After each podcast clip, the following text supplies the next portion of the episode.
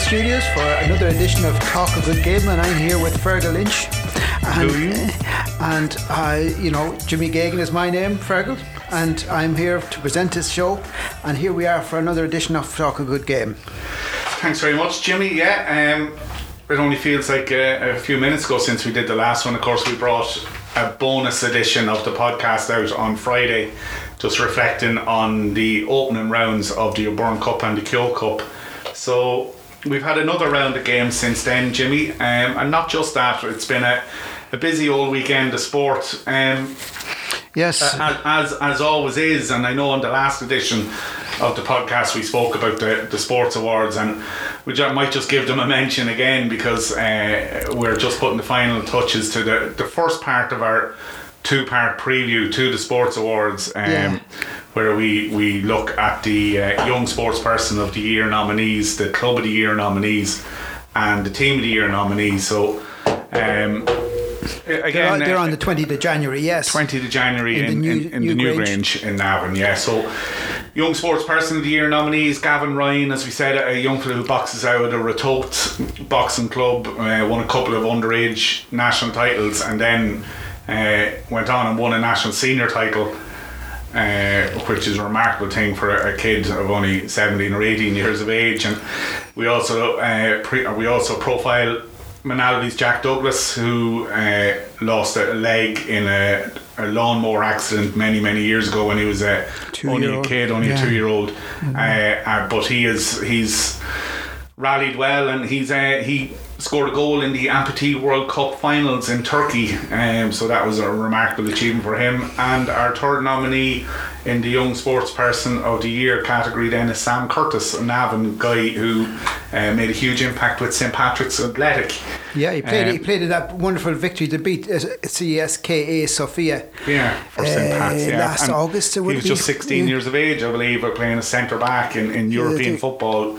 Uh, it's a said- hell of achievement. yeah, so yeah, yeah. that's our young sports person category, our team of the year category. Um, Meath ladies, of course, uh, making back to back All Ireland senior championships and also winning the National Football League Division One title. Ratoath. Uh, they're um, Castletown. Castletown are also listed uh, one of the nominees in the team of Ratoath the year. Club of the Year, yeah. yeah. So Castletown are team of the year uh, nominee, having won the the Meath Junior Football title, they won the A League Division Three, and they also won the Leinster Junior Football title. When we get round to how they get on in the All Ireland semi final at the weekend, we'll get round to that shortly. So um, that's Castletown. We have uh, we as we've already mentioned, Meath ladies. And the other team of the year nominee were Trim, are Trim Celtic, who of course completed the NEFL double of league and cup. Uh, so a remarkable year for them. Uh, they're also profiled in this week's paper, and the final category profiled in this week's paper uh, is for the Club of the Year awards, and we have Trim GA Club. Uh, who swept all before them on the hurling front at underage level, under 13 up to under up, right up to senior. Uh, also had a good year. We were back to the beginning of the year, getting to an All Ireland club final uh, as part of the Club of the Year Retotes, as you've already mentioned. Another of the nominees for the Club of the Year award. Uh, remarkable achievement for the senior team to get to both uh, senior hurling and senior football finals in Yes. the championship. It's uh, it's rarely a rarely achieved feat. It's actually What an achievement, yeah. It's actually 1985 since that particular double was done. 85. by, by Navan O'Mahony's, who won Right. the senior football and senior hurling in '85. Uh, had an uncle who played on the hurling team. Um, my uncle Paul played in goals for the hurling team in, Paul Matthews, yeah. in 1985. Yeah, so uh, and the other uh, club of the year nominee are Meath Bowls, who I had the Meath Bowling Club, who I had the pleasure of going out to visit on Saturday morning. Um, you know, uh, some sometimes we focus on success and the glory of teams, and that's what uh, that's what clubs and, and teams the, the foundation of what they're built on is the success and the silverware they have. Meath bowls have plenty of silverware, but it's a kind of a and not underrated, but maybe underappreciated sport. And what that club provides as an outlet uh, for people of an older generation, we'd say, who you know mightn't be fit to be running around uh, football pitches or soccer pitches or riding horses or that. But you know, it, Well, the- it- it's a great outlet for them, and it's a sport they really enjoy. Talking to Joe Fitzsimons at the um, at the club there on Saturday morning where they were playing Sports Link in their Winter League competition. Games can go on for two and a half, three hours.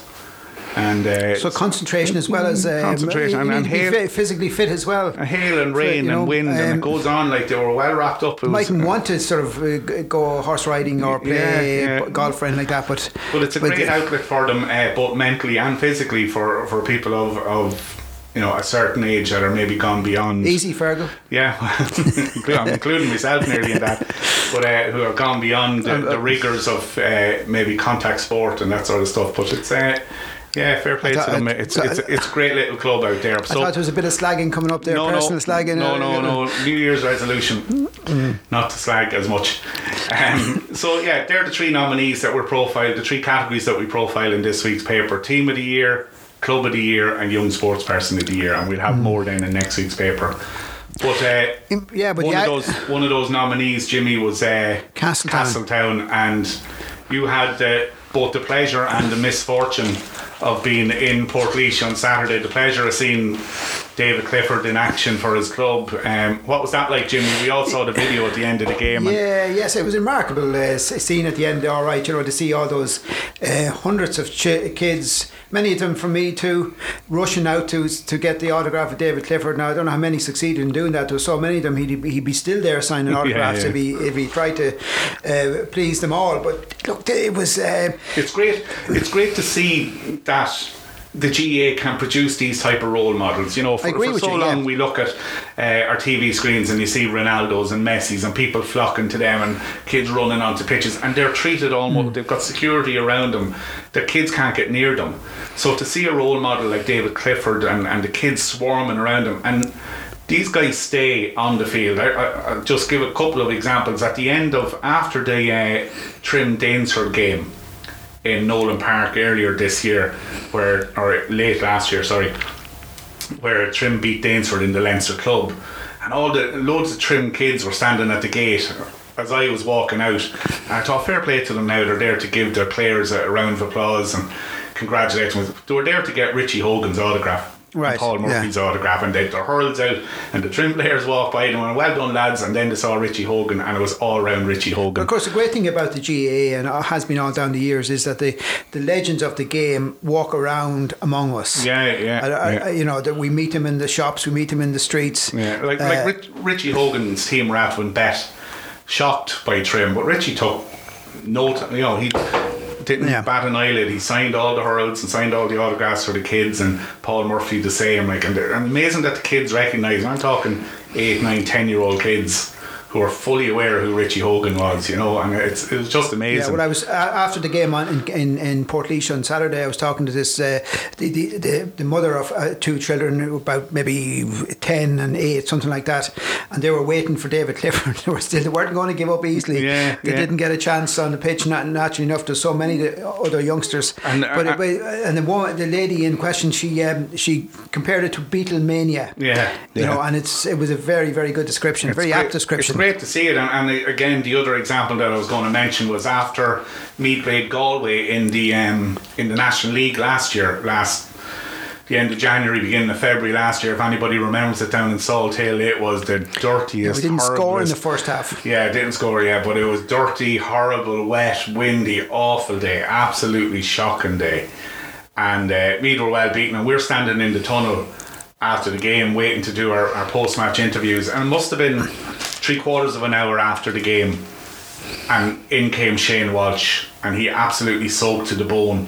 He'd been out on the field signing autographs, shaking hands, getting his photograph taken with kids in horrible conditions. But and he was after playing the full game, and he came in, and there was another couple of kids in the tunnel, and he stood with them, and he had a smile and a joke and an arm around them. Now I know it's easy to smile and joke when you win, but again, it just goes to show that adulation. And you can see it at Meath games as well when full time whistle goes. I- I've seen Meath players absolutely dejected after games, but smiles on their face when kids run up to them asking for autographs. And that's important both for the kids and the players to be able to do that. It certainly is, and the Meath ladies football footballers Ah. uh, they they are brilliant at that. They must have a pain in their face signing. I mean, and yeah, I mean- smiling and signing. Absolutely, selfies uh, selfies uh, after every match. Mm. So they're, they're real folk heroes, and it's brilliant to see, and it's brilliant to see the response that they, they give. And uh, you know, we um, we certainly saw heroes. You know, Clifford is one of the heroes for Fossa, but um, we saw some heroes as well for Castletown at the weekend you know, they lost what you know. So eleven to, points to, to three fourteen. Yeah, yes, three fourteen to eleven points. Yeah. Uh, How did the game go? It was. But I mean, it didn't play badly. It wasn't. I mean, they could have. Fossa could have and should have scored at least another two or three goals, only for the bravery and the, the skills and the agility of Jonathan Ginnity in the in the Castletown goals. He prevented another couple uh, of uh, scores there, but it, it, didn't play particularly badly. So, and they could have got. But Fossa, just to look at them, I mean, what what, what Clifford Clifford must be six three, six four, something oh, like that in height, fair, and there was about another seven or eight players that seemed to be like that. You know, that same kind of physique, well, very tall men, good footballers, certainly very good footballers. Um, Emmett O'Shea, you know, you, we've got um, Harry Buckley, players like that. You wouldn't have heard, to, heard too much about. Paddy Clifford, obviously, Matt was Rennie's very good. supposed to be very good for Matt, them. Uh, Matt Rennie, yeah, he's, he's yeah, he got a point as well. Um, you know, the, the players actually all, all, over the pitch, and, and that's what Aidan Young, the Castletown manager, had been talking about beforehand. That you know, it's okay formulating a plan to to try and contain David Clifford, but you've got another uh, 14 players who you have to try and uh, yeah, contain. And it was a very good point because nine of their players got on the score sheet, so it's quite a quite a scoring spread. You know, it just shows you um, the, the threat that they carry. And so it was two two seven to six at half time playing yes. against the wind. Yeah, yeah. You know, and, and as Johnny Ginnity said in his post match interview with yourself that there were two sloppy goals to give away. Take them out it. There was only a point in it against the wind. So Castletown must have felt in a good position at half time. Well, they did, and the great thing about John, uh, I was asking Johnny is the sense that they didn't go down there, you know, with any uh, vague idea of just containing Fossa. They went down there to win that game, Fergal. They wanted to win it, and they certainly uh, gave it everything. But it, it was so there was that sense of mentality. He was a very disappointed guy afterwards. You know, mm, you, yeah, well, you, you would think they'd got to an All Ireland semi final and that that you know that that put up a decent enough show against Fossa.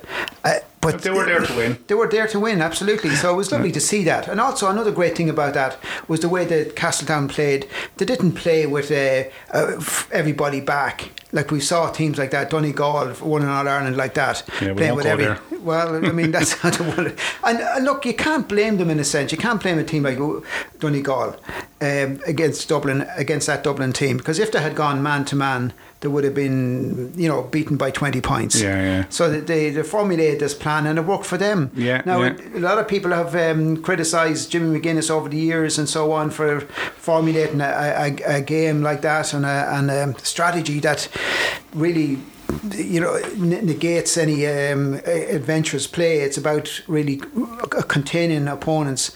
But um, you can't blame Donegal, can you? Would you? Would have, how, well, how know, would you approach that game? Well, well, look at it. It's, it's and it's something that uh, we'll talk about when we talk about the uh, Meath's draw with Laois in the O'Byrne Cup.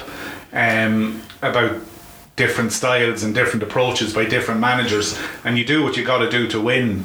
Uh, but from what you're saying, it was refreshing to see that uh, Aidan Young and his management team approached Fossa with the same level of respect and uh, determination to go out and try and win the game as they would if they were going out to play Dunsany in the Meath County final or sitting in yeah, the in the county semi final. So they they had their game plan and they were basically saying to Fossa, "Will you contain us?"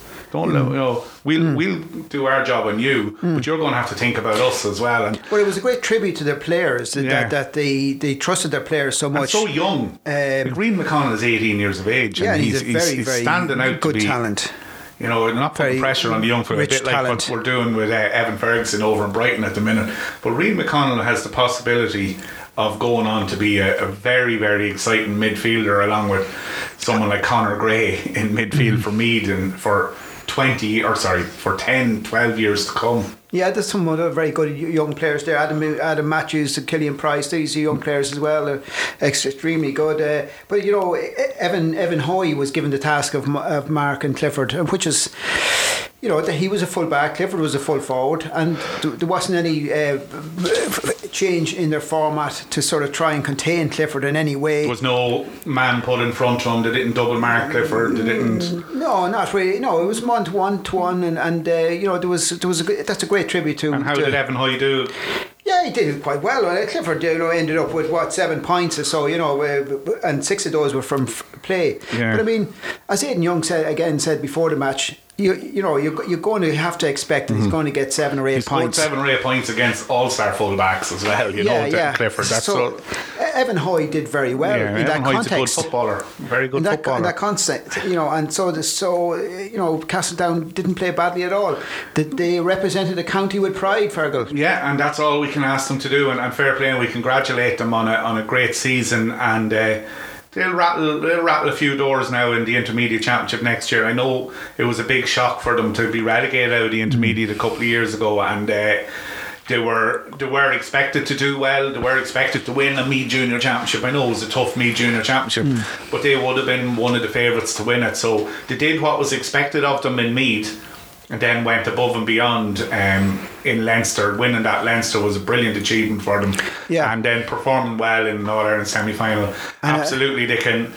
They can walk around Castletown and, and Navan and wherever they want to go for a few pints, certainly with their heads held high. And as Johnny Jonathan Ginnity said also that uh, you know the, the experience they get, they've picked up in the last few weeks, last few months, even the last year has been you know no, no there's no price on it. It was a brilliant experience. Now they'll, they'll have to take a few di- weeks off because you know the league starts you know a couple of weeks and uh, Yeah, well, the- the- the league- whole thing the- gets underway again. I think the league starts on the 5th of February.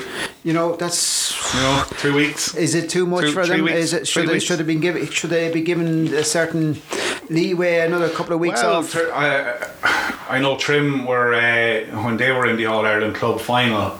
The week after the All Ireland Club final, or six days later, they were playing in a Feis Cup game against Ratoath. Right, okay. You know, yeah, that, yeah. that was a ropey experience for a few people. I'd say it But, uh, was. I'd say it was. Yeah, but uh, you know, so they got the, G, it. the GA waits for no man or child. Yeah. They, you, know, you have to get on with it. And Castletown will be fitter than anybody going out. Put it this way, they'll be one of the fittest teams. Yeah. Starting off in A League this year. Of course, they're promoted into Division Two B, having won Division Three A last year. Yes, correct. So they're promoted in the league and they're promoted in the championship. It'll be a it'll be an interesting 2023 for them. But I'm See how sure they get on. only young fellas as well. There have a few old stagers that have uh, driven them on. Uh, hopefully they'll get. They'll probably want a few weeks rest, all right. But they have the youth. They had, a, they had a big support there on Saturday, Fergal. Yeah. And, uh, now, they probably would have more, except the fact that Meath were playing Laois Absolutely back, back in have, Navan. yeah. A bit, bit of an unfortunate bit of uh, fix, fixture, uh, match arrangement, or whatever it is. You know, because I know of certain people who wanted to go to both games and they were very disappointed to have to make that choice. So after Saturday's game against Fossa, Jimmy Gagan caught up with Castletown's vice captain or joint captain and goalkeeper Jonathan Ginnity, and we'll go to that interview now. You know, what do you, what do you do to control a, a sort of an attack like that? Very difficult. It was very difficult today. Uh, the conditions were, weren't great. It was the same for both teams, obviously. But uh, the way the game panned out, goals, the goals win the games. It's three three goals for Foss and none for Castletown. You know, so Yeah. it was um, yeah disappointing that we, we didn't get a couple of goals. Only, only for yourself, like you, you could be in six or seven. Yeah, a look, of good saves there, Johnny. Then in the last line of defence, if I have to make a save, I'll do my best to make it. I let in three today, I saved a couple, but be disappointed in letting in three goals any day as a goalie. You know what I mean? Yeah. You'd rather a quiet day and a clean sheet. Yeah. But um, yeah, it's just disappointing today. We uh, we had a great year. Just we wanted we wanted one more day out and one more final, but it wasn't to be today. But we've a lot of positives coming into next year already, so we'll uh, we'll work on Yeah, you really believed coming today that you could win it, right? Absolutely, yeah, absolutely. We believed, 100% we believed. We trained all over Christmas, we had positivity in our trainings, we were, you know, we had good intensity in our trainings, we had a game plan today, and look, at it just wasn't to be. Um, Fossa are a very, very strong team. Yeah, and uh, yeah, as you say, what a year, Jonathan. You know, what a two, what two years. You know, what has been, what a year it has been. You know, Yeah, look, if, if we, like I think Aidan said it the other night, we just, the other night was our 101st or second training session since we assembled as a group last year. You know, so when you think of all that and you think of where we've come from to where we are now, Yeah. um, it's, it was a massive year for us, and, and to, this team will develop over the next couple of years in intermediate, I've no doubt about that. You know what I mean? We're, we're a good uh, good age profile with the younger. You younger think they'll, they'll really um, benefit from this Absolutely, experience? yeah, absolutely. She couldn't buy this experience. No amount of training or, or that will get you experience that we've had in the last three or four months. You know what I mean? So, yeah, we'll, we'll have, hopefully kick on in the intermediate next year. We'll probably take a bit of a rest for a few weeks, I think, and, and uh, yeah, we'll, we'll kick on next year. The great thing about Castletown today, I thought, was their attitude in the sense there's no parking the bus, there's no uh, two or three extra sweepers back. It was man to man. He kind of trusted them. To, you know, he, he trusted the full back, uh, uh, Young Hoy, to, to mark David Lever. Yeah. He trusted, you know, the, and right throughout the team, it was man to man. Yeah, well, we kind of said we'd back ourselves and play the style of football that got us here. That was uh, kind of our thought, and then. Like obviously, then when we were facing against the Gale Force win in the first half, we kind of did kind of retreat a little bit. Like there was take the two goals out in the first half. There was only would have only been a point in at half time, you know, and there were two maybe slack goals we conceded. We might have had a goal ourselves, maybe a little half chance. So like we were positive at half time, you know, in the second half, playing with the wind, and felt we didn't do ourselves justice in the first half in front of the goals. But um, yeah, look at, looking back, it's probably it doesn't feel it now, but it's been a very successful year, and you know we're disappointed today. Obviously, we just wanted another day out in Croke Park next weekend. You know what I mean? But um, yeah, we'll reflect on it over the next few days and realise that it has been a, a, great achievement to be where we are. How long, how long are you playing with Castletown? I started in Castletown in 2004. 2004, right? Okay, yeah. Yeah, And uh, when you look back at this year, uh, John, uh, what, the, the, uh, Jonathan, what, what is the highlight for you? The highlight of the year has to be winning the county championship. For me, um, 46 years since we lifted the county championship, that has to be the highlight.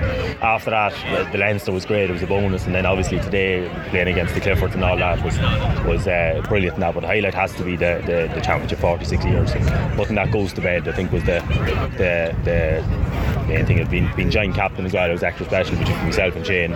Um, you know, just yeah, that was that has to And be the uh, highlight. of course, um, you know, uh, you've been around a few times losing a, uh, IFC a few times, w- once anyway. Once in all 07, yeah, and, I played and, in uh, 07, and yeah. a few semi-finals. Yeah, yeah, we lost the final in 07, lost semi finals against Nobber, Kenny, Kells, Ballinlough. Yeah, we've, we've had a few semi final defeats down the years, and um, yeah, just to, to win a championship was great this year. That, that it really was. It's brought the whole club, the community, the whole parish together, um, and yeah, that's, that's that was the best. talked about teams and, and June McGuinness and Donegal and and uh, how teams set up.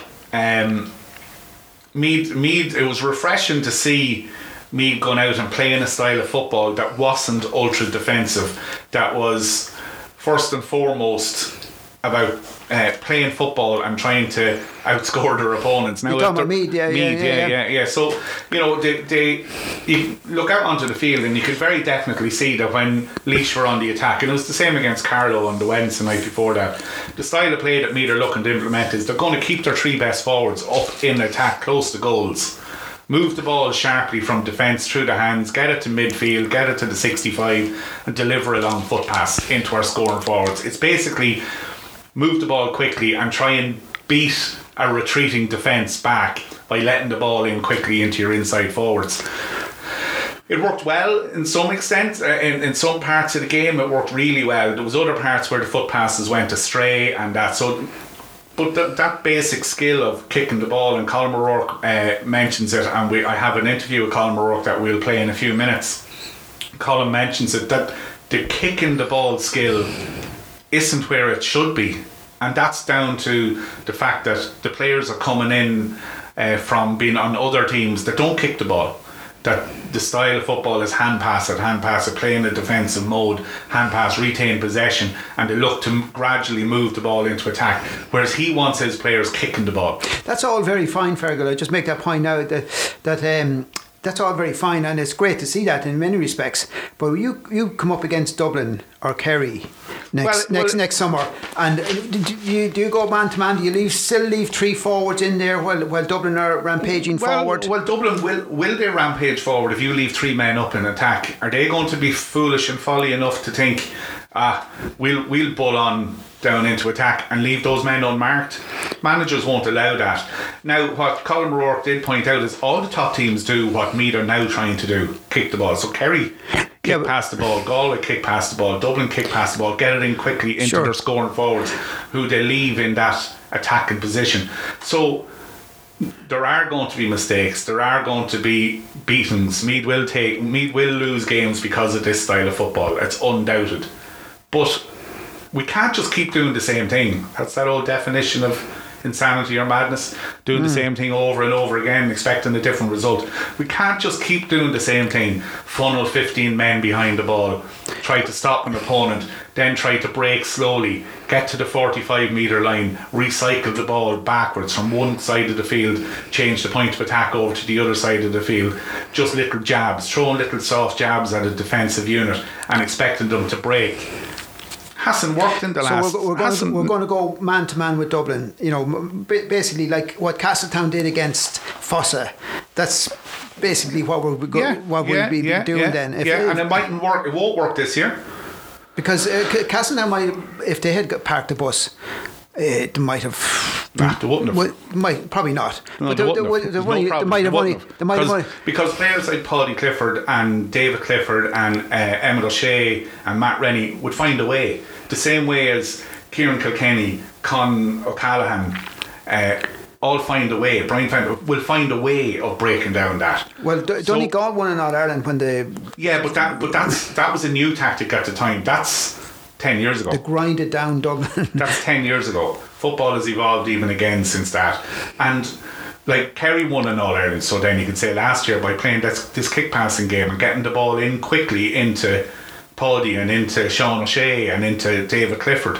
That that's how they're getting the ball in quickly into them, and that's how they, they made hay. But they have forwards. Yeah, they have forwards that are like David Clifford's probably one of the greatest players of all time. Of course, yeah. The, the, yeah. All the other Kerry players are superb yeah, forwards. Yeah. Well, we've got outstanding forwards. If you saw, look, Jordan Morris on for the first twenty minutes or twenty five again, only O'Byrne Cup. He was playing against Trevor Collins, uh, a, a full back for Laois uh, he'll come up against tougher full backs, I'm sure. But Jordan Morris was outstanding in the first 20 minutes against Laois on Saturday. I thought he was brilliant. He caused absolute mayhem. Mm. You well, add in, he's an outstanding player. You add in Matt Costello, the size of him, absolute sheer physical presence, and for a man who's so big, he's got exceptional skills on the ball good news for Meath supporters uh, after rumours doing the doing the mill that Shane Walsh wasn't going to be playing this year. Shane Walsh is coming back from Meath. Mm. He's back at training this Friday. Another outstanding, talented footballer for Meath. Then you've got Aaron Lynch who's going to be trying to break into that team as well. He you, as a sub against uh, Laois. He came on as a sub. Yeah, look, just came on late in the game and he's going to learn from that experience. But an outstanding footballer. Mm. Diarmuid Moriarty proved against Carlow his capabilities. Outstanding footballers. Derek Campion, a real. I'm not going to compare him to uh, to a Kieran Kilkenny or type of player, but because he's not at that standard. But he's all the possibility yes. and he's all the all the potential in the world to get to that standard. But Meath have to change their style of football to suit these players. Killian O'Sullivan uh, being the prime example. In the past, Killian O'Sullivan was playing as a wing forward and expected to track back and track back. There was times Killian O'Sullivan swept up ball inside his own his own square, his own full back line, and then is expected to link up play and get up into the attack. He's been left in a forward position, and he's enjoyed it. He scored two two against Laois on Saturday. He was exceptional, brilliant football brilliant player at doing what he's good at, and that's what he should be allowed to do. And this seems to be what Colm O'Rourke is going to get his players to do. Play to your strengths. Do what mm. you're good at. If you're Killian O'Sullivan and your main your main threat is as an attacking wing forward and capable of kicking points and getting in at the end of moves and finishing goals, do that. Don't have him back sweeping up in a full back line. Now, that sounds like I'm disrespecting previous management. Previous management set up and used their teams as they saw fit to win games and enjoyed a good bit of success. Look at Andy McEntee got us into Division One of the league, and we got to the Super Eights in the All Ireland, and we had decent performances in those Super Eights. Probably fitness in the end let us down uh, in those Super Eight games. But then the following year, we didn't kick on and we didn't improve. Is that we tried to do the same thing again? We got figured out. Need to change our style of football and this Meath management team are going to do it. Now, they faded badly against Laois on Saturday. We were uh, looked in a very strong position. Um, 20, what was it, 30, I'm trying to do my sums, so, so 58, in the 58th minute of the game, So you're talking with 12 minutes left. Meath were leading by 2 10 to 11 points. Both goals and Killian O'Sullivan didn't score again for the remainder. Now we'd emptied the bench and a lot of lads had come in, so there was a huge amount of disruption. But had made changes as So well. didn't score well. for the last uh, tw- tw- uh, 58 minutes, you said? No, for the last 12 minutes. Yes. Yeah, from yeah. the 58 Yeah, minutes. yeah. Yeah, 12 plus 5 of injury. So you're talking 17 That's a concern, though, isn't it? And, and it was it was the second period of the game where Meath had gone 12, 13 minutes without scoring. What about defensively, Fergal? Because uh, Meath, uh, the, the, you know, the need to sort of get that organised too. Uh, recent years, they've been Well- gi- giving a lot, a lot of scores away. Well, defensively, I, I, it looks to me as if the, the defensive onus is going to be put on our on the six forwards, the two midfielders, and probably one or two of our half back line, our half forward line, to funnel back in and provide that defensive structure. Close down opposition, a bit like Aidan Young was saying. What their plan was for David Clifford was to cut out the supply. So what Meath are looking to do now is going to drop their half forwards into a midfield position where along with the midfielders they can apply the pressure higher up the field and try and disrupt that supply of ball into the forwards. But the, but the three forwards still stay in there. And the Meath's three forwards will stay up, yeah. Now they'll apply pressure out as far as probably the 45, maybe the 65. They'll apply pressure. Uh, Maybe no, a the- corner the- forward might go into midfield like the used Yeah, yeah, like the front. What what what did they say? The first line defence is your corner forward. Really, you know. So mm-hmm. that's what it. But that corner forward isn't going to track the mm. whole way back into his mm. full back line. Around midfield, yeah. if the ball goes beyond midfield, the three forwards will get back into uh, nearly a, a, a type of a triangle where you'll have a, a man on the edge of the square and two men out, you know, in and around the 45 metre line. And then when Meath break, they get the ball in quickly and it's sent into the into the forwards in those positions. So, look, it's a very simple game plan, but as Colm O'Rourke said, and we'll play the interview now in a couple of minutes, some of the kick passing is poor. That particular skill needs to be worked on. So there are going to be mistakes, and we will lose games, and we will lose to Dublin this year if we get to a Leinster final against Dublin. We will. There's, I, I, I have no doubt about it. But we'll improve. I'm not going to say that this, and anybody that thinks otherwise is foolish or deluded. Well, there's a huge uh, um, wave of optimism among Meath Yeah. supporters. This is a new- but, but uh, Meath supporters uh, in the past have been quite fickle in terms of they expect instant results. We expect instant. We expect to be beating Dublin. We're miles behind them. Miles behind them. What were we beaten last year by Dublin? 16 points, 20 points in the last few years. We can't. Okay, there was one year we got to within eight, but we we had been. 12 or 14 down at half time, you know, so there was game over and we managed to get back at a, at a snoozing Dublin team to get back close enough to them. But Meath supporters need to be patient, and I know it's a, it's the worst word in sport for a supporter. Uh, the couple of worst words are patience and projects. This is the long term project, and you need to be patient with us. Rebuilding there process. Are green, there are green shoots there. There Oh, are green definitely. one. yeah, that's another one of them. Yeah, these are all cliches, but there definitely are because we've changed our style. Give it a chance. We, as I said, we will lose to Dublin playing this style of football this year but work on it, improve it, hone it, make it better. Next year could be a whole different kettle of fish. I really believe that two, three years down the line, if they stick with this game plan, few tweaks here, few tweaks there. If Eugene Evers working on strength and conditioning, if he can get the, these players to the same level of skill, or sorry, same level of fitness as the Meath ladies had. Uh, we're going places, and and Paul Garrigan's coaching in there. If he can get the same level of performances and execution of the basic skills out of the men as he got out of the ladies, we're going places. And then you have the inspiration of lads like Barry Callahan, Stephen Bray, and of course the manager. So now is uh, probably the perfect time just to listen to that interview that I got with Colm O'Rourke after the game against Laois. Of course, there's uh, also David Sheehan at the start from LMFM at the start of this interview, but now is the perfect time to listen to that interview. It's Colm a draw against Laois today. Uh, what are your overall thoughts on the game?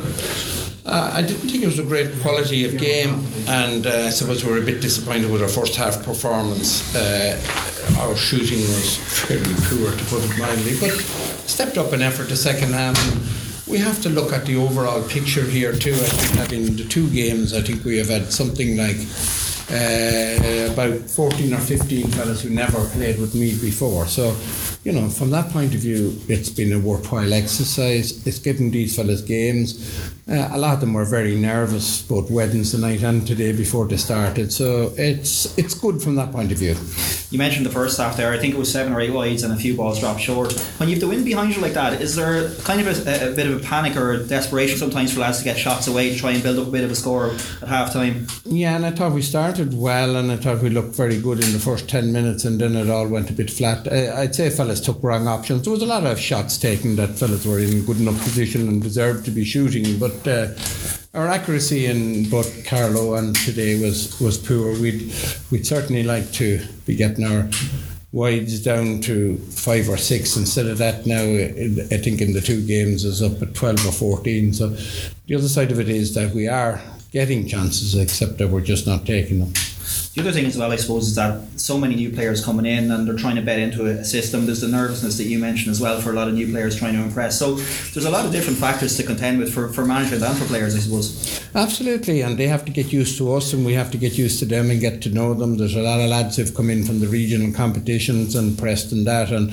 it's a big step up for them too to this level of football. But uh, the the only thing about it is that we have asked for is effort, commitment, and all those things, and uh, we certainly wouldn't complain about that. So there's going to be a big changeover in in the team probably from the last few years, and that is something I think meet, people in general that they probably don't know a lot of these fellas. They're a lot of them unknown quantities. But uh, I think that if they're patient, that uh, a lot of these fellas are going to prove themselves very good players.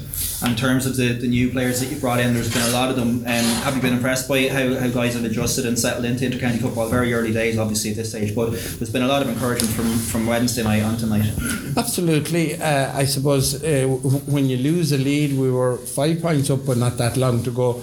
Uh, it's a bit of a deflating experience when you, you, you, you lose that lead, and we didn't score then for the last 10 or 12 minutes as well. So, from that point of view, you'd like to think that if you're able to get in front, you should stay in front at times like that. But you know, from the point of view, a lot of young, a lot of inexperienced players, and. Uh, you know, we're we're happy enough now with the progress. Like we haven't been training that long, and we have tried to do as much work as possible. But uh, there's more done, plenty to do. Just finally, you've got Longford on, on Wednesday, they won today. So it's kind of a winner takes all. And of course, the winner of this group goes through to the final. So plenty on the line and plenty of incentive for another good performance on, on Wednesday night. Yeah, and we'll, we'll be trying to win. We'll be trying to win and try to get to the O'Byrne Cup final because we believe that the more competitive matches that we get with this group of players. So we have four or five away with Sigerson next week, and uh, we only played them either on uh, Wednesday night last for a while, and uh, you saw their half uh, half hour today for some of those fellas like Cathal Hickey and Dermot Moriarty and. Uh, Derek Champion, you know, so we're trying to be fair to them as well. Uh, so it'll be a, another new team for Wednesday night. It'll be a mixture of probably the Carlow team and tonight's team, and hopefully we might get uh, Ronan Jones is is is close to coming back, and Pádraig Harnan is getting there, and Conor McGill is now back on the panel, and he, he he's starting off, and uh, Shane Walsh will be coming in. So we have quite a few other players ready to come back as well. So it's it's it, uh, we have a lot of optimism. Thanks, Colm. Colm, from uh, probably our uneducated seat up in the stand, you can see that there seems to be a, a deviation away from that defensive type of football that has probably been a plague of uh, the GA for many years. Is that a deliberate ploy, a deliberate tactic for me going forward? Like was times today where you kept three men up in attack rather than flooding everybody behind the ball. Yeah, I suppose we, we, we are going to attack and. Uh, we're going to keep, we're going to always keep our good forwards as close to goal as possible, and we're going to try and move the ball quickly. Like that's what the most successful teams do. We're not reinventing the wheel or anything like that. So we're going to try and change our style of play a little bit, all right, and move the ball faster and keep our forwards up. And as well as that, it's that kick passing is something that's very evident a lot more. Is it sometimes trying to convince the fellas kick pass at the right time and use the right option. Today there was some maybe or maybe so more so on Wednesday night that some of the kick passes were maybe rushed a little bit more. Um, so it's a, a, work in progress in terms of applying that tactic. Yeah, absolutely. We've we've been putting a bit of emphasis with the lads in kicking, but uh, the reality is that a lot of them are coming from both uh, clubs and and maybe other teams that they play with who, who don't rely much on kicking. So the skill level of kicking has probably decreased, and it's something that we're going to have to work on. But fellas, have, fellas are happy to try it, and you know we're trying to play the game going forward as much as we possibly can, rather than back or laterally. And it's going to take a while. It's going to take a while, but again, you know, have to be enthused by the fact that fellas have taken on, and as you said, they've been kicking the ball some of the time not very well, in fairness. But again, you know, it, it, it, if you don't take a risk of kicking it, you're not going to make progress. So we're encouraging everybody to kick the ball, and if they make mistakes, put it behind them and get on with it. But it is actually refreshing to see, and, and it leads to more exciting games. I think. Um, have you been impressed with the quality of or the, the excitement of the first two games of the O'Byrne Cup. You don't always see that in the O'Byrne Cup. No, I certainly am, and I'm, I'm, I'm enthusiastic about the way that our fellows have responded. And I've mentioned the fact that 14 or 15 players have now played in the O'Byrne Cup who never put a Meath jersey on them at any comp- at senior competitive level. So from that point of view, it's been great. The games have been competitive, and uh, I think that there's a lot of value. We'll be putting a big emphasis on trying to win now against Longford, we won't be sort of saying, "Oh, it's just a, a game, and we're going to we're going to try and win it and get to the final." Super. And just lastly, then um, you mentioned Shane Walsh coming back, and there, of course, the rumor mill going around, which you don't always believe rumors, were that he was taking a year out, but Shane is back, and and Shane is back. he's he's he's captain uh, of DCU in the Sigerson, and he, he wants to put a bit of a an effort and time into that. And in fairness to him, we give him the, the time and space. But he's going to be back in. He says he'll be back in with us next week, so he's going to be training on Friday night. Conor McGill, who had a long year and had played hurling and football, and he wanted a, a bit of a break, which was fair enough for him too. And we gave it to him, and he's coming back. Ronan Jones has had a lot of injury problems. He he's had time away to try and get himself sorted out. He's been back with us for a few weeks now, and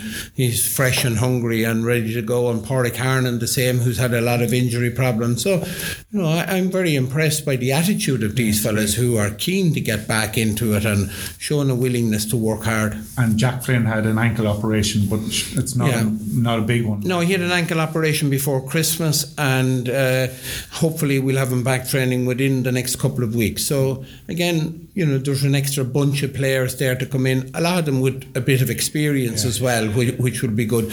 I suppose, in fairness, you know, when you put out seven or eight brand new fellas in a game against Carlow on a Wednesday night, it's hard to expect too much of them. And uh, I think that overall, we'd be happy with progress. Brilliant.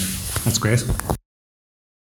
What about newcomers, Who have impressed you in that regard? Any, I, I, I, was impressed with for most of the game up until that 58 minute with, with most of the team. Harry Hogan is, is a ball of energy and goals, and uh, I think we've got a, a, few good goalkeepers there, a few good options, including his own brother Billy, who's probably going to be the Meath under 20 goalkeeper. And Sean Brennan was excellent against Carlow. It made a brilliant save towards the end of the game.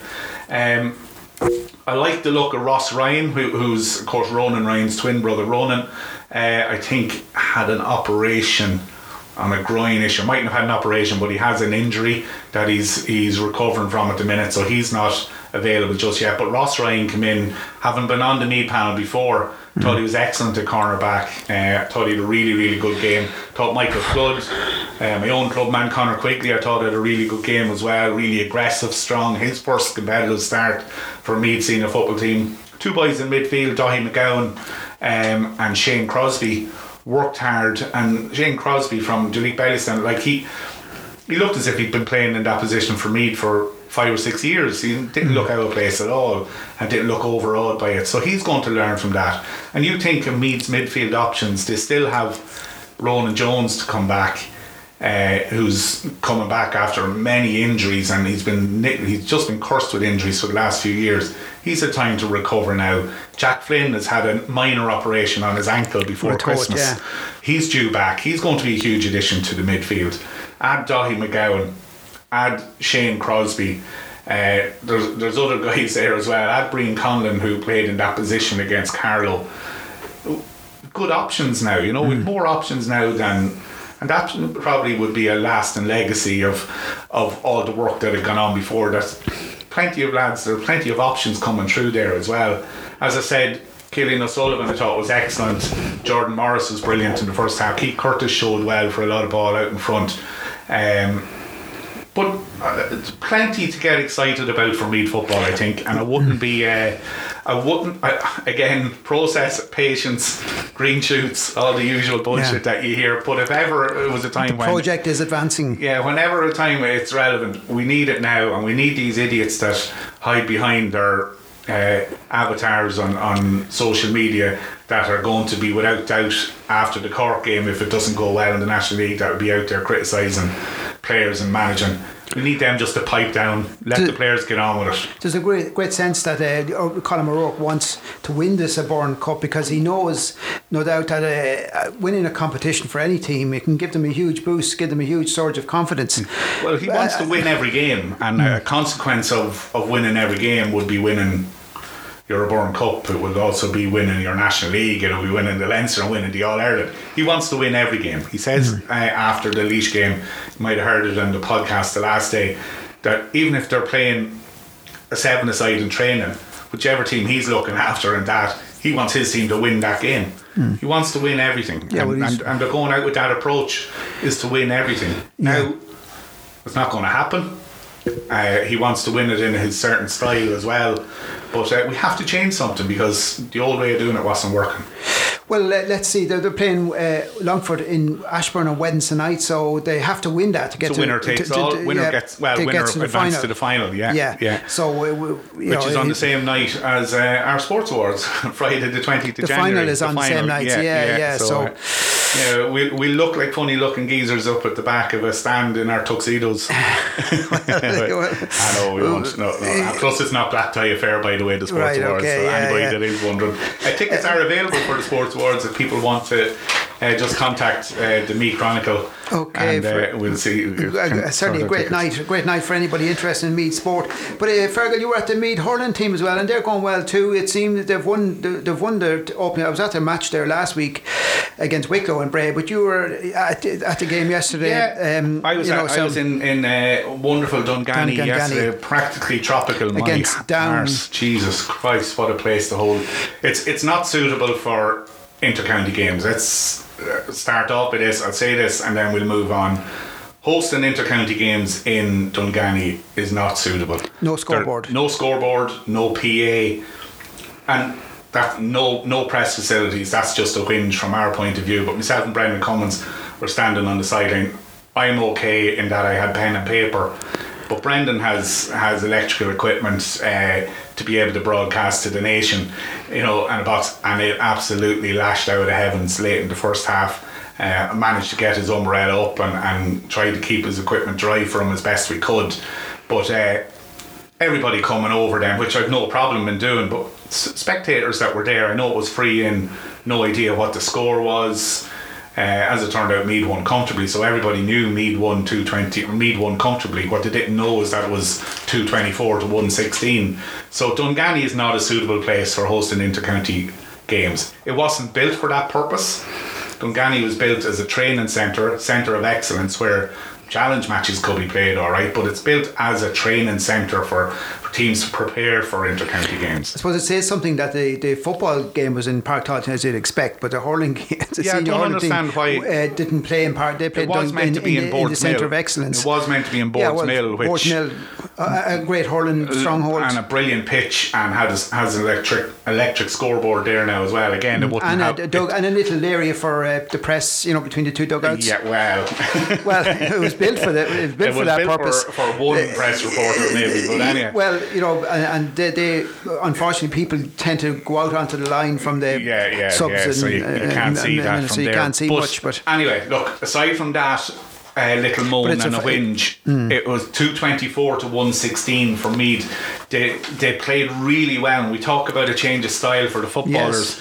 Um, the hurlers Uh, like, Seoirse- like Seoirse pass Bul- the ball Seoirse. Bulfin has, has, in his time as a head coach with Nick Weir, Mm. he tried to implement this short passing game, retention of possession, holding on to the ball, making sure you get it to the man in the better Didn't quite position. work to, to, uh, to last year. Well, again, it's a bit like what we're saying with the footballers. It's not something that's just going to click. When th- those basic skills have to improve. So there was definitely a massive sign of improvement on Sunday in Dunganny. They really, really were clever in their passing. Uh, having James Toher back at centre back was was a huge addition to them. He's really cool, calm, poised on the ball, gets his hand on it, wins possession, distributes it really well. Um, and then they had good players all around them as well. So the likes of uh, Kyle Donnelly from Kilmessan had a very good game at number five. Uh, in midfield, Sean Geraghty was was thought he had a really really good game alongside Pa Ryan, who only really broke into the trim team in the latter end of the Ju- Jubilee Cup. Yeah, Pa is from what county? From is? Tipperary, He's Tipperary and man, uh, yeah. I think he is anyway Tipperary. Yeah. But he had an excellent game in midfield, and, and then but the the star of the show, in Trim, yeah, star of the show really was was Niall McLarnon uh, from Ratoath. He scored one six from play. Uh, had a really, really good game. He was really impressive. He took his scores well, took his goal well, brilliantly took his goal. I think he hit the crossbar with another shot as well. Um, he was really good. Simon Ennis from Rathmolyon had a really good game. Nicky Potterton inside had a really good game. Damo Healy at full forward, even though he came out the field a good bit, was a, a brilliant focal point and a real target, like a magnet for those short, sharp, quick passing that Toher was distributing out from the centre back. So you could see the style of play that Seoirse Bulfin is trying to implement is starting to come good. And while, as he called it himself, um, his annus horribilis was 2022, where Meath's lost 11 games in a row after after beating Kildare in the league. They then lost the rest of their league games and lost all their Joe McDonagh Cup games to get relegated from both league and Joe McDonagh. The um, it, it was his annus horribilis. He says it's great to get two wins under his belt. Uh, so what we might actually do is just before I go and talk about the game, we might just listen to uh, our interview that, that I got with Seoirse Bulfin after the game here. Very happy with that, I would. Look, any day you win matches, you're going to be happy. Like to be fair, we're very happy. We're, we're look, we're under no illusions. This is the, the second weekend in January, and they were short a lot of lads, and we are in the middle of a heavy block of training as well. But look, it's always great to be winning matches. Like your aim is to go out and win as many competitive matches every year as possible. So from that point of view, it's great to get a win. You know.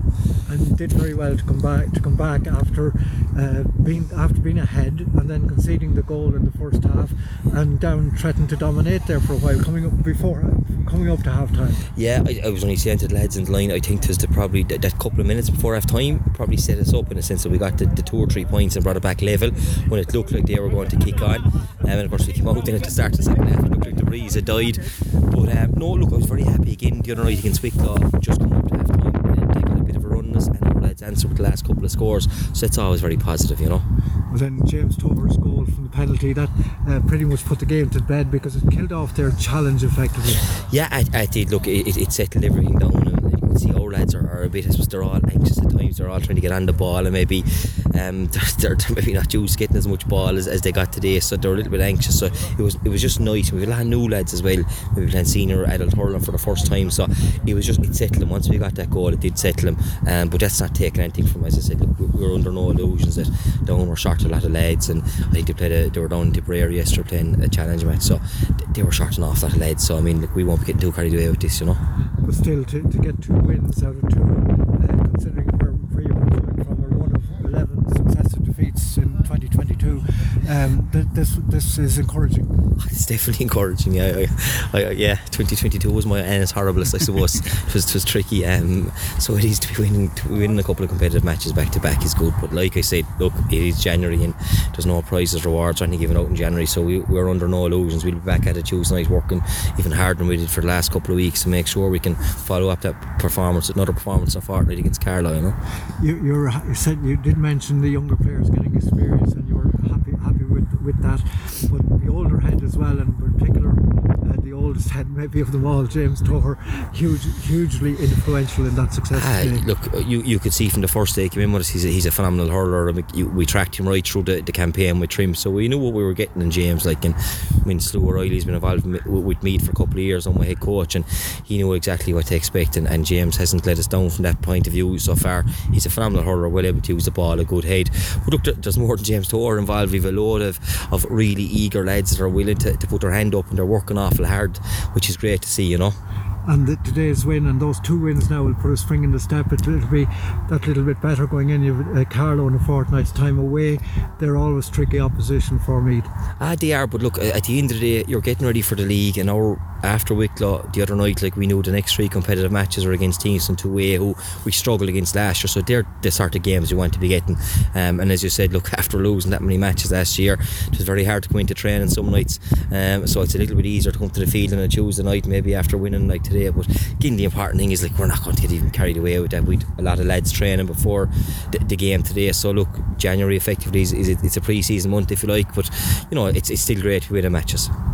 Sure, she does 25 scores, but uh, not meaning to be uh, go to the negative. Was 16 wides as well. It shows the amount of possession you had, but there is plenty to work on as well. Oh, jeez, there's a load to work on. That's but we certainly won't be getting carried away with that. I, I would have thought it was nearly close to 20 wides for a finish because every second shot seemed to be wide. But yeah, we hit 15 or 16 wides, we're saying. Uh, we hit the crossbar as well. So little bits of piece like that. There's loads of room for improvement. And as I said, we're going to have to work awful hard because we know it's coming in 2B and, and after that in the Christy Ring. We're in for every day we go, it's going to be an absolute slog and a battle. So we've got to be ready for that, you know. But the style of play that you're trying to implement, that, that accurate pass and retaining possession, you're starting to see that come to come to fruition. Yeah, well, I suppose the, the truth is we haven't a whole lot done yet because literally, as I said, we only kind of trimmed the panel the other day, and we've probably we'll have to trim it a little bit more maybe before the league. But yeah, we're starting to work on little basic things, all right. Uh, but yeah, I'd have to be I'd be very happy with the use of the ball today and how they retain possession. Obviously, the finishing, as you said, two twenty three is good scoring, but um, 15, 16 wides, you're not going to, to win games every day you go out if you're hitting that many wides, No. But it was to be worse maybe if we weren't creating the chances. It's up to us now to work on, on maybe turning those into scores in the future. So yeah, Jimmy Seoirse been very much aware that it's still only January. Um, he's not getting carried away by two wins, but looking forward to he's looking forward to Division Two B, looking forward to the Christy Ring Cup campaign, and uh, he just reflected on how the team started well, got themselves into a good position, went nine points to four up after 21 minutes. Uh, but then allowed Down come back into it where there was a nine point swing and Down went 110 to nine points up. So Seoirse was really happy with the character of the team just before half time to get themselves back level just before half time and then Toher's goal from the penalty proved to be just a really settling score and they went on and they just ran out comfortable winners. Yeah, well, hopefully it's a you know two win winning can become a habit, as any team knows. So so can losing. So hopefully they can continue that on and get win the Kehoe Cup. Yeah, well, it's Yeah. so they've, their next game is against Carlow. It's on the twenty second of January, so they have a couple of weeks. Now, it, the Kehoe Cup is a five team uh, competition this year. Just been run in a group stage with whoever finishes top wins the Kehoe Cup. There's no final, so it's just the top team wins the Kehoe Cup. So league, were really. beaten in the first game by Kildare. So me play Carlow next, and then they play Kildare in their final game. So they're in a very strong position.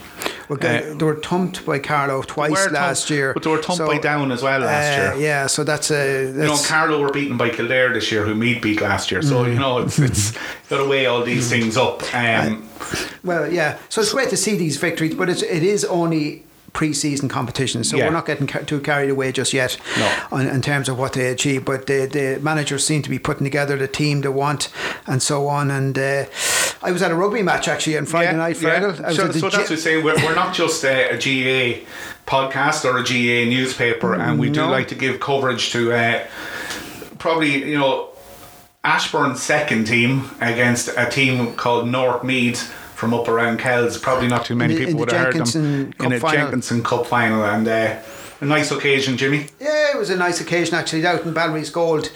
Look, it, they're two uh, great strongholds of r- rugby really in in Meath and Ashbourne. Uh, they've tremendous facilities there. I remember a couple of years ago the All Blacks play, uh, training there. We went up to see. Uh, you know, and ha- had a word with with Carter and a few of the other Dan guy- Carter. uh, you know, and Dan Carter, and um, the boxer, the, the, the, the lock forward. He, he was also a boxer. Joe Parker. Uh, no, No, um, Sonny- Sonny Boy Wi- Williams. yes. Uh, so, well, just a quick word with him. But uh, so that you know they have tr- tremendous facilities there. But the match was in Bally's-Gold, the, uh, the North Meath. Now I was talking to Jack Kenny, the president of North Meath, and he, he said about how the club you know really went through some difficult times. In the um, you know during the COVID era, you know during the pandemic, they, they they actually thought they were going to it was going to knock them out of business because I, I had to close, basically close shop for a while. But look, they've bounced back. Both clubs have bounced back and had plenty of players available, and, and underage in both clubs is strong. The and final score was um, Ashbourne Ashbourne won um, 25, 20, 15, 20 yeah, something like that. Yeah, Fergal. Yeah, so. so Northmead had a good lead though. They were twenty five. Yeah, they, were, they, were, they started well. They had a good first half, and then early in the second half, and it just shows you the, the importance of discipline in sport. Had uh, two players uh, now in you know, they had a sin binned for relatively. Uh, minor offences, you could say, but they were look, they were they were supposed to be sin binned, and that's that's what the rules say.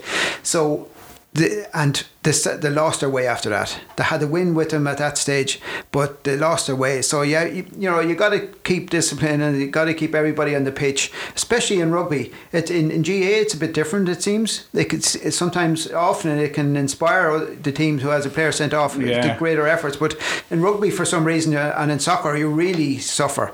So um, Ash North Meath lost their way and lost the match. But you know, look, the club is going strong, uh, and it's it's good to see them. It's good to see them, you know, with lots of players. So Yeah. that was that was it on Friday night. Um, and but otherwise, Fergal, there wasn't that much happening at the weekend. Apart from uh, it was a busy weekend, of yeah, course. busy weekend. I think the Meath uh, Meath Masters Cross Country Championships were on in Trim as well. Um, we'll have details on them in next week's paper. We actually have a jam packed paper already this week. Um, and Navan lost to Nenagh in, in Navan- the rugby. Yeah, Did Navan not beat Nenagh? no, they, they lost that uh, All match. right, okay, yeah. I misread that scoreline, so I thought they won. But anyway, yeah, um, yeah so it, yeah, busy, and then the soccer season um, won't be long until that's rolling around again with. Uh, the uh, with the League of Ireland will be starting up probably in February again, and I'm sure the NFL will be starting to get themselves in order to get the new season up and running. It's it's it's not over for some teams who are still involved in, especially Mm. underage teams who are still involved in SFAI Cup games and that. So look, Yeah. it's all busy, and of course on the horse race in front. We're still uh, Gordon Elliott's and, and Gavin Crom- Cromwell's and Noel Meade's and Thomas Gibney's and John McConnell's and uh, Keith Donoghue riding winners and you know it's it's it's Yeah. a phenomenal little county, Jimmy. Really for Ah, yeah, in terms of sports people we produce, it really is, and and that's why at our sports awards on the twentieth of January, it's just our little way of honouring them, and it's great. It's great to be able to honour our our people that just give us endless hours of joy. Yeah, Really. absolutely. Okay, okay, Fergo. Listen, thank you very much for another contribution and uh, you know, other more insights into uh, Meath football and hurling as as the as the season begins to pick up pace. So thank you, listeners, for listening to another edition of Talk a Good Game, and hopefully we'll be you'll join us next week as well. Say ho!